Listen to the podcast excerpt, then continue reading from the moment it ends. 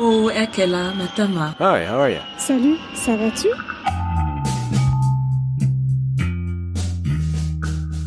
Bienvenue sur Ex-Expat, le podcast saison 2, épisode 1, la communauté. Avant de commencer cet épisode, toute l'équipe voulait évidemment remercier les auditeurs du monde entier qui nous suivent au fil des épisodes et remercier aussi ceux qui nous soutiennent financièrement à travers Patreon. Bon, la famille, bien sûr, hein, toujours présente à l'aller et au retour, mais aussi les fans euh, du podcast de partout dans le monde. Notre premier contributeur du Canada, Bruno, mais aussi Peter, Christelle, Claire, Franck, Brigitte, Magali, Frédéric, Fanny, Patrick, Anne-Claire et bien d'autres. Tous ces gens et vous-même, ensemble, nous représentons une sorte de communauté qui tient à cœur de voir l'ex-expat revenir en France le plus facilement possible. Quand on s'expatrie, la plupart du temps, on veut se fondre dans la société et la culture du pays dans lequel on arrive. Parler la langue, évidemment, partager les moments importants de la société dans laquelle on vit, notamment ces instants de sociabilisation que sont les discussions autour d'un café, d'une bière ou d'un bon plat local. Eh ben, même chose quand on rentre en France. On est bien content de retrouver nos soirées animées de débats politiques où tout le monde s'engueule autour d'un saucisson et d'un verre de vin. Mais rapidement, on a la nostalgie de cette internationalité qu'on a connue ailleurs. Alors, pour ne pas perdre ce lien, bah, certains produisent un podcast comme nous ou créent des associations, des groupes Facebook, donc des communautés. Et nous sommes allés à leur rencontre. We are the world. We are the children. We are the ones who make Johan Evrard, informaticien, a fondé Committee en rentrant d'expatriation. Après l'Australie et le Canada, euh, des pays, bon, clairement multiculturels, où il a croisé plein de monde, il cherche, en rentrant en France, à recréer cette atmosphère qu'il a évidemment du mal à trouver. Les Français restent un peu avec les Français. Une atmosphère de rencontre, donc, euh, entre nationalités différentes, c'est ça qu'il cherche, de langues du monde entier, pour les expats et les ex-expats en manque d'ailleurs. Et il a lancé donc un site et des événements conviviaux, Committee. Travaille dans l'informatique, ça a un lien dans le sens où justement je suis euh, souvent devant mon ordinateur et que j'ai besoin d'interaction sociale. Et donc c'est aussi euh, de là qu'est venu le projet de Ouais. pouvoir euh, rencontrer des personnes, échanger, on va dire humainement, euh, plus qu'avec mon ordinateur. voilà. Alors, raconte-moi depuis le départ, qu'est-ce qui s'est passé euh, pour que tu quittes la France et que tu ailles euh, quelque part dans le monde? J'étais euh, dans mon quotidien, donc à travailler en entreprise et euh, où je travaillais assez dur et j'avais envie de, un moment d'évasion, de, de, de découvrir d'autres d'autres horizons. Et donc bah, j'ai pris mon premier billet comme ça pour l'autre bout du monde, euh, un aller simple pour l'Australie. Le visa en Australie c'était un an, après la Nouvelle-Zélande, encore un an en Asie, et puis après deux ans de voyage, euh, c'était très fatigant, il était temps de rentrer. Euh, donc je suis revenu à Paris Ok. et j'ai tenu un an Pourquoi ce premier retour et qu'est-ce qui s'est passé? Ah, elle était difficile, un gros décalage. euh, le retour dans les transports après être resté deux ans, on va dire, euh, Dans l'air la- pur. Dans l'air pur.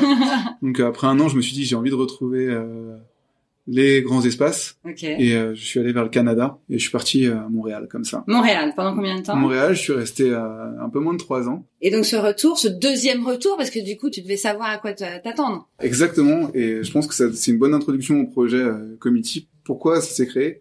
C'est que je me suis dit, euh, je veux rester dans cet euh, environnement euh, international de, de, de partage, continuer à avoir ces interactions en fait avec ces personnes qui sont euh, bah, curieuses euh, du monde, des cultures des autres. Et j'avais déjà commencé à faire des activités euh, d'échange linguistique à Montréal. Et je m'étais dit, bah, pourquoi pas faire ça À, À Paris. à. Paris. Donc il y en avait déjà plein qui existaient. J'ai essayé de me rapprocher, ça s'est pas toujours bien passé parce que au-delà de cette envie de rencontre, il y a aussi un gros business de l'expat, de l'international, et donc on peut se retrouver dans des choses euh, assez euh, assez dénaturées et on veut pas forcément retrouver ce, ce lien-là. Typiquement, on peut aller dans un bar qui va être euh, bondé et ça a l'air sympa à première vue, mais on peut aussi se retrouver en décalage quand on a envie de de créer des connexions un, un peu plus approfondies.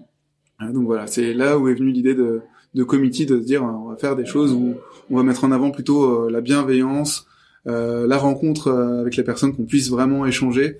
Euh, et une des premières idées, c'était justement d'être en petit comité. C'est là devenait. On, l- on entend d'ailleurs le petit comité derrière hein, qui est en train de préparer la soirée de, de ce soir. de ce soir, exact. Euh, ah, D'accord, donc parce que le concept est intéressant, en tout cas ce soir. Donc l'idée, c'est euh, de cuisiner ensemble, Oui. c'est ça? Alors c'est c'est c'est une autre chose qui est importante à Community, c'est euh, la collaboration. Et donc euh, toutes les activités euh, qui sont prévues, euh, l'idée c'est de c'est de pouvoir collaborer. Donc que ça soit un jeu, que ça soit une expérience, donc euh, un repas ou euh, écouter de la musique, ou c'est le, le partage et la collaboration. Donc tout le monde ramène euh, un petit peu à, à manger. Et l'idée, c'est de, de faire ce repas ensemble. Bonjour mesdames. Qu'est-ce que vous faites là alors? C'est euh, on prépare, vous préparez la soirée? On est en pleine préparation de la super belle table euh, avec euh, toute. euh, Qu'est-ce qu'on a à manger ce soir? Du fromage, du jambon et plein d'autres choses. Ouais. Et vous, l'une comme l'autre là, pourquoi vous êtes euh, vous êtes venus dans ce groupe et depuis combien de temps? C'est Oui. quoi ton prénom? Moi, c'est Nesrine. C'est surtout qu'on est un peu tous des voyageurs dans l'âme. On a tous pas mal voyagé. Il y en a aussi qui n'ont pas forcément beaucoup voyagé, mais qui, qui sont très curieux par rapport aux cultures des autres. Ouais. Et, euh, et des voyages, et puis des histoires des autres personnes qui sont racontées à partager quand ils reviennent du voyage. Donc, euh, on arrive à retrouver toute cette ambiance où on a vraiment l'impression de tous retourner un peu euh, au voyage, au restaurant. Voilà, sans repartir en expatriation. C'est ça, on voyage à travers les gens. Comment ça marche, Community Comment, enfin, je veux dire, comment on s'inscrit? Est-ce qu'il faut payer? Est-ce qu'on devient membre avec une carte? Alors, Committee, pour l'instant, c'est pour ça que j'aime bien parler de projet, qui est un peu drivé par, par tout le monde, par ce cœur de communauté, où chacun peut proposer son événement, et tout le monde peut rejoindre un événement gratuitement. Et typiquement, par exemple, euh, un, un truc drôle, euh, pour faire à manger ensemble, quelque chose qu'on essaye de faire, c'est de dire, euh, bah, une personne qui connaît un plat, bah, on va l'aider en fait à organiser cette, son événement, à se dire, bah, ce soir, on va vous faire découvrir, euh, par exemple, un plat iranien. Ok. Donc on va on va l'aider à organiser, on va créer un événement sur Committee, les gens vont s'inscrire et donc on va faire ça en petit groupe, hein, des fois chez quelqu'un même. Et ces dix personnes là bah, vont aider la personne à cuisiner. Mais la personne qui connaît la recette n'a pas le droit de toucher aux aliments. Typiquement bah là on voit encore une fois que la la langue n'est pas une barrière, on se montre, on s'explique par des par, par des gestes et ça marche très très bien et tout le monde participe à l'aventure comme un vrai voyage. dort les uns contre les autres. On vit les uns avec les autres. Dans toutes les villes de France, hein, on peut retrouver des associations de rencontres d'expats et d'ex-expats comme Committee. Internations, par exemple. Ils sont partout, dans toutes les villes. Et c'est devenu vraiment une grosse machine qui fait se rassembler ces communautés. Mais il y a plus associatif et peut-être un peu moins jeunes. France Retour Accueil, par exemple, permet aux conjointes ex-expats, notamment, de retrouver un lien social avec des tas d'activités, des tas de rencontres, comme ce petit déjeuner pendant lequel j'ai discuté avec Christine Demel, la secrétaire générale de l'association. Alors moi, en fait, j'ai été dix ans à Budapest, de 1996 à 2006. Après, j'étais en Belgique pendant huit ans. Et je suis arrivée en 2014 en France. Et c'est là que j'ai rejoint cette association qui venait d'être créée et qui regroupe d'anciennes expatriées. Pourquoi vous avez rejoint cette, euh, Ben, association? parce qu'en fait, moi, je suis pas du tout de l'Île-de-France ou de Paris. J'ai jamais habité par là. En plus, je savais qu'il y en avait certaines qui revenaient comme moi. On s'était déjà rencontrés à Budapest, donc on, on a fait des, des retrouvailles, on va dire. Et euh, je voulais continuer un peu de bénévolat euh, tranquillement, on va dire. Est-ce qu'il y avait un besoin, surtout peut-être, euh, de communauté, de gens qui vous comprennent dans, la, dans ce que vous vivez d'ex-expat? Tout à fait. C'est vrai que moi, j'habite en Seine-et-Marne, dans, un, dans une petite commune. Et quand je dis que je suis en expatriation, je suis un peu, on me regarde d'un drôle d'air. Et en fait, c'est très difficile de s'intégrer, même dans des associations locales. Et donc, retrouver des anciennes, c'est vrai qu'on a un peu les mêmes problématiques. Quand on revient, on a des soucis administratifs ou on a des problèmes. Il y a plein de petites choses qui nous arrivent. Et en fait, c'est bien parce que ça remonte un peu le moral de voir qu'on n'est pas seul. Et ça, c'était l'idée. Après, je suis pas forcément pour la communauté, communauté. Hein. Quand j'étais, par exemple, à Budapest, j'ai appris le hongrois, j'ai eu des amis hongrois. Faut pas rester franco-français, je pense. Mais, mais là, ça faisait du bien quand même. ouais. Ce besoin d'entraide, il est évident euh, du côté de l'expatriation et de l'ex Mhm. expat- et de la rapatriation, on va dire. C'est ce que vous pensez? Oui, je pense un petit peu. Au départ, on en a besoin. Après, c'est vrai qu'on se met dans sa vie, on retrouve des amis, on a un réseau. Et je pense qu'au départ, ça peut être pas mal quand même. euh, surtout comme moi, par exemple, qui n'était pas, où j'avais jamais habité en région parisienne, donc c'est quand même un peu différent que si on habitait en province. Donc je pense que c'est pas mal. Ça, ça aide. Et puis bon, moi j'ai fait des visites culturelles, j'ai découvert des choses à Paris que je ne connaissais absolument pas. Donc euh, voilà. Oui, parce que vous proposez des choses bien Oui, précises. oui. Racontez-moi un peu. Ben, on fait des visites culturelles, on a des balades photos, il y a des activités sportives, il y a beaucoup de choses liées au retour, à l'emploi. Euh, euh, à un moment donné, on avait quelqu'un qui nous a aidés pour euh, quand on a des difficultés avec ses enfants, retour d'expatriation. Donc ça dépend un peu des membres qui sont des adhérentes. Et tout est toujours bénévole. Donc c'est vrai qu'on propose des choses très différentes d'une année à l'autre. Mais on a beaucoup, beaucoup d'activités, euh, c'est vrai, de toutes sortes. On a du patchwork, on a du bridge, euh, on a des clubs de mahjong, parce que ça, c'est celles qui reviennent d'Asie qui proposent ça, voilà. Vous avez combien d'adhérents? Euh, En, au mois de juin, on était 100, presque 190. Donc là, maintenant, on a un petit turnover, il y en a qui vont partir, il y en a qui reviennent.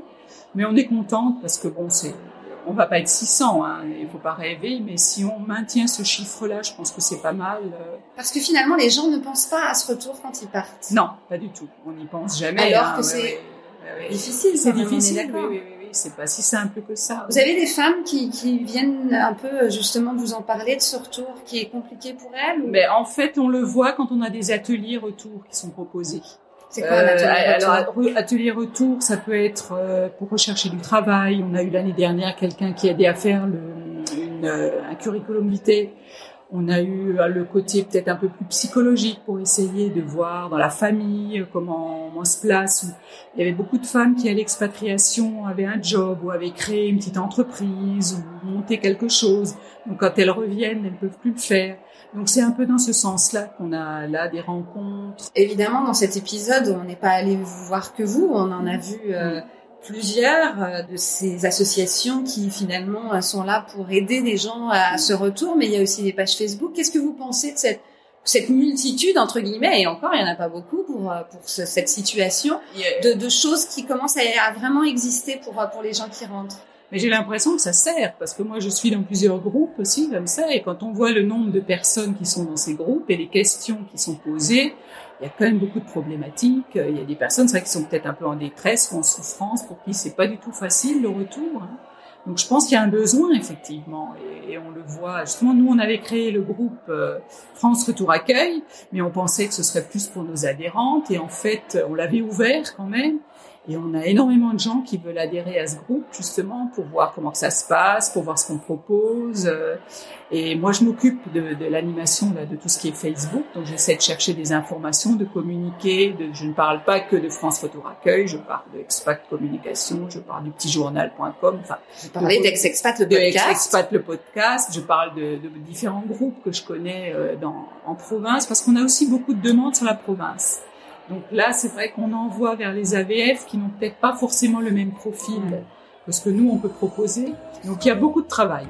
Mais au bout du compte, on se rend compte qu'on n'est pas tout seul au monde. Et puis, il y a des tonnes de pages Facebook qui font vraiment le lien entre expat et ex-expat.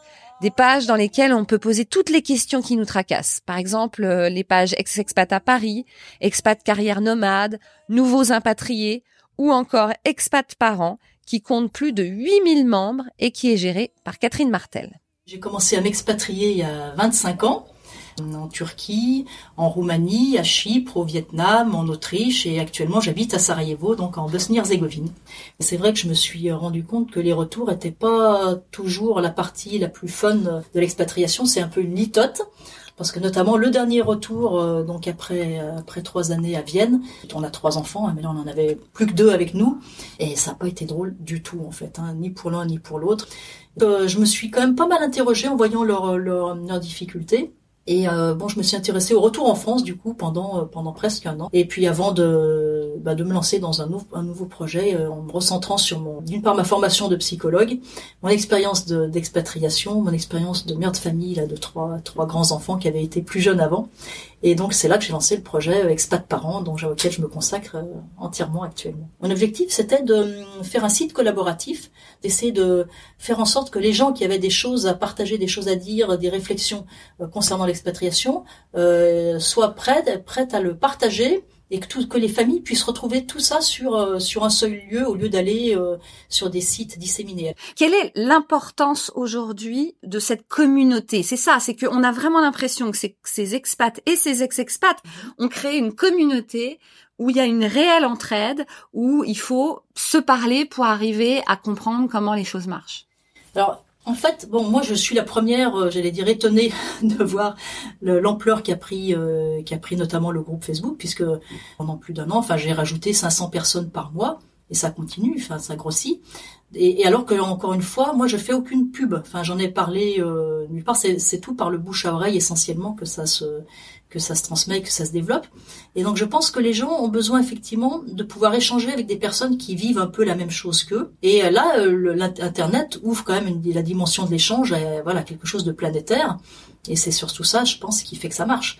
C'est-à-dire que les gens peuvent poser une question, ils vont tout finalement toujours trouver quelqu'un qui va pouvoir répondre. Et si c'est pas euh, son voisin ou la personne qui habite dans, la même ville, ça va être quelqu'un qui, habite à l'autre bout du monde et, qui a qui a vécu la même chose qui va pouvoir apporter un élément de réponse.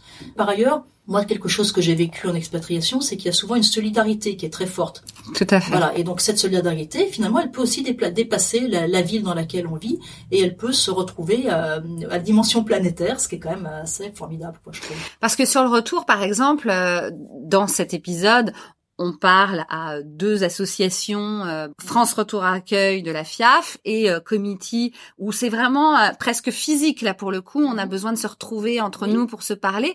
Mais là, dans ces pages Facebook, on pourrait se dire, c'est quand même très virtuel, et, et donc se donner des conseils, c'est bien, mais il n'y a pas ce, ce lien. Le virtuel n'empêche pas les émotions, n'empêche pas le contact.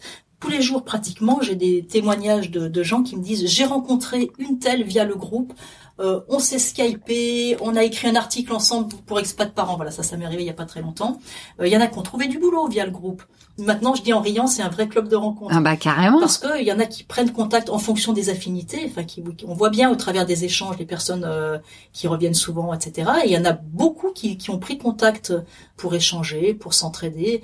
Si ça marche aussi, enfin, d'après le- les retours que j'ai, bon c'est vrai que je consacre un temps et, euh, Ah oui. et une énergie quand même considérable à ce, à ce groupe Facebook. C'est rare ça. hein. Et c'est-à-dire, c'est pas simplement le fait que les gens publient des trucs. D'une part, en amont de ce qui est publié, moi, je fais un travail, j'effectue un travail énorme en termes de validation des publications. Lorsqu'il y a une publication qui me semble pas très appropriée, où je demande à la personne de préciser, je vois avec elle comment elle peut avoir plus de d'impact, et où lorsque c'est pas approprié, parce que j'essaie quand même de garder l'identité de ce groupe, qui est vraiment l'expatriation en famille, je reçois tout un tas de demandes de publication qui sont parfois un peu hors sujet. Je prends chaque fois le temps aussi de contacter cette personne en message privé pour lui dire, je vous suggère de publier Oui. ici, ici. Ouais. Comme j'ai quand même un très très bon réseau, euh, une bonne connaissance de, de tout le milieu d'expatriation, j'ai pratiquement toujours une, une solution ou une proposition à leur Ouais. faire. Et ce qui fait que les gens se sentent en confiance et, et du coup ont envie d'aider les autres.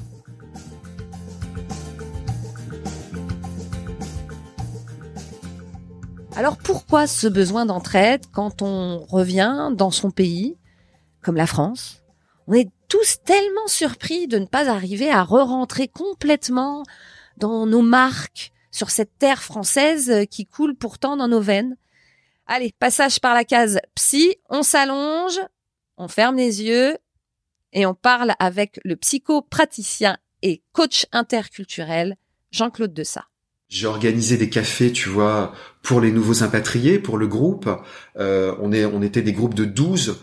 C'est non seulement des groupes de parole, mais tu sens que chacun a une valeur ajoutée à apporter. Donc quand quelqu'un a un problème, euh, les gens sont tout de suite là en train de dire, bah tiens, euh, moi j'ai vécu ça, je peux te dire que tu devrais faire ci ou ça. Tu vois, on peut toujours trouver quelque chose ailleurs. Seul, c'est difficile. Euh, je suis moi-même euh, quelques personnes aujourd'hui qui sont revenues seules après de longues expatriations de plus de dix ans, qui n'ont plus de famille ici.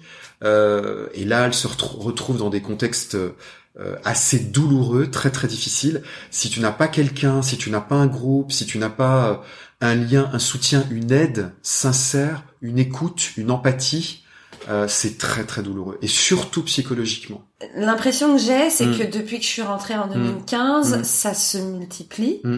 Comme quoi, Mm. être un ex-expat, Mm. c'est pas évident, Mm. puisque toi-même tu as te- ce groupe de nouveaux impatriés où les gens peuvent se parler. euh, Alors il y a les cafés, mais il peut y Mm. a la, la- la page Facebook. Absolument. Euh, Qu'est-ce qu'on cherche là euh On cherche de l'entraide, on cherche du soutien et on cherche surtout une oreille qui soit capable de nous comprendre.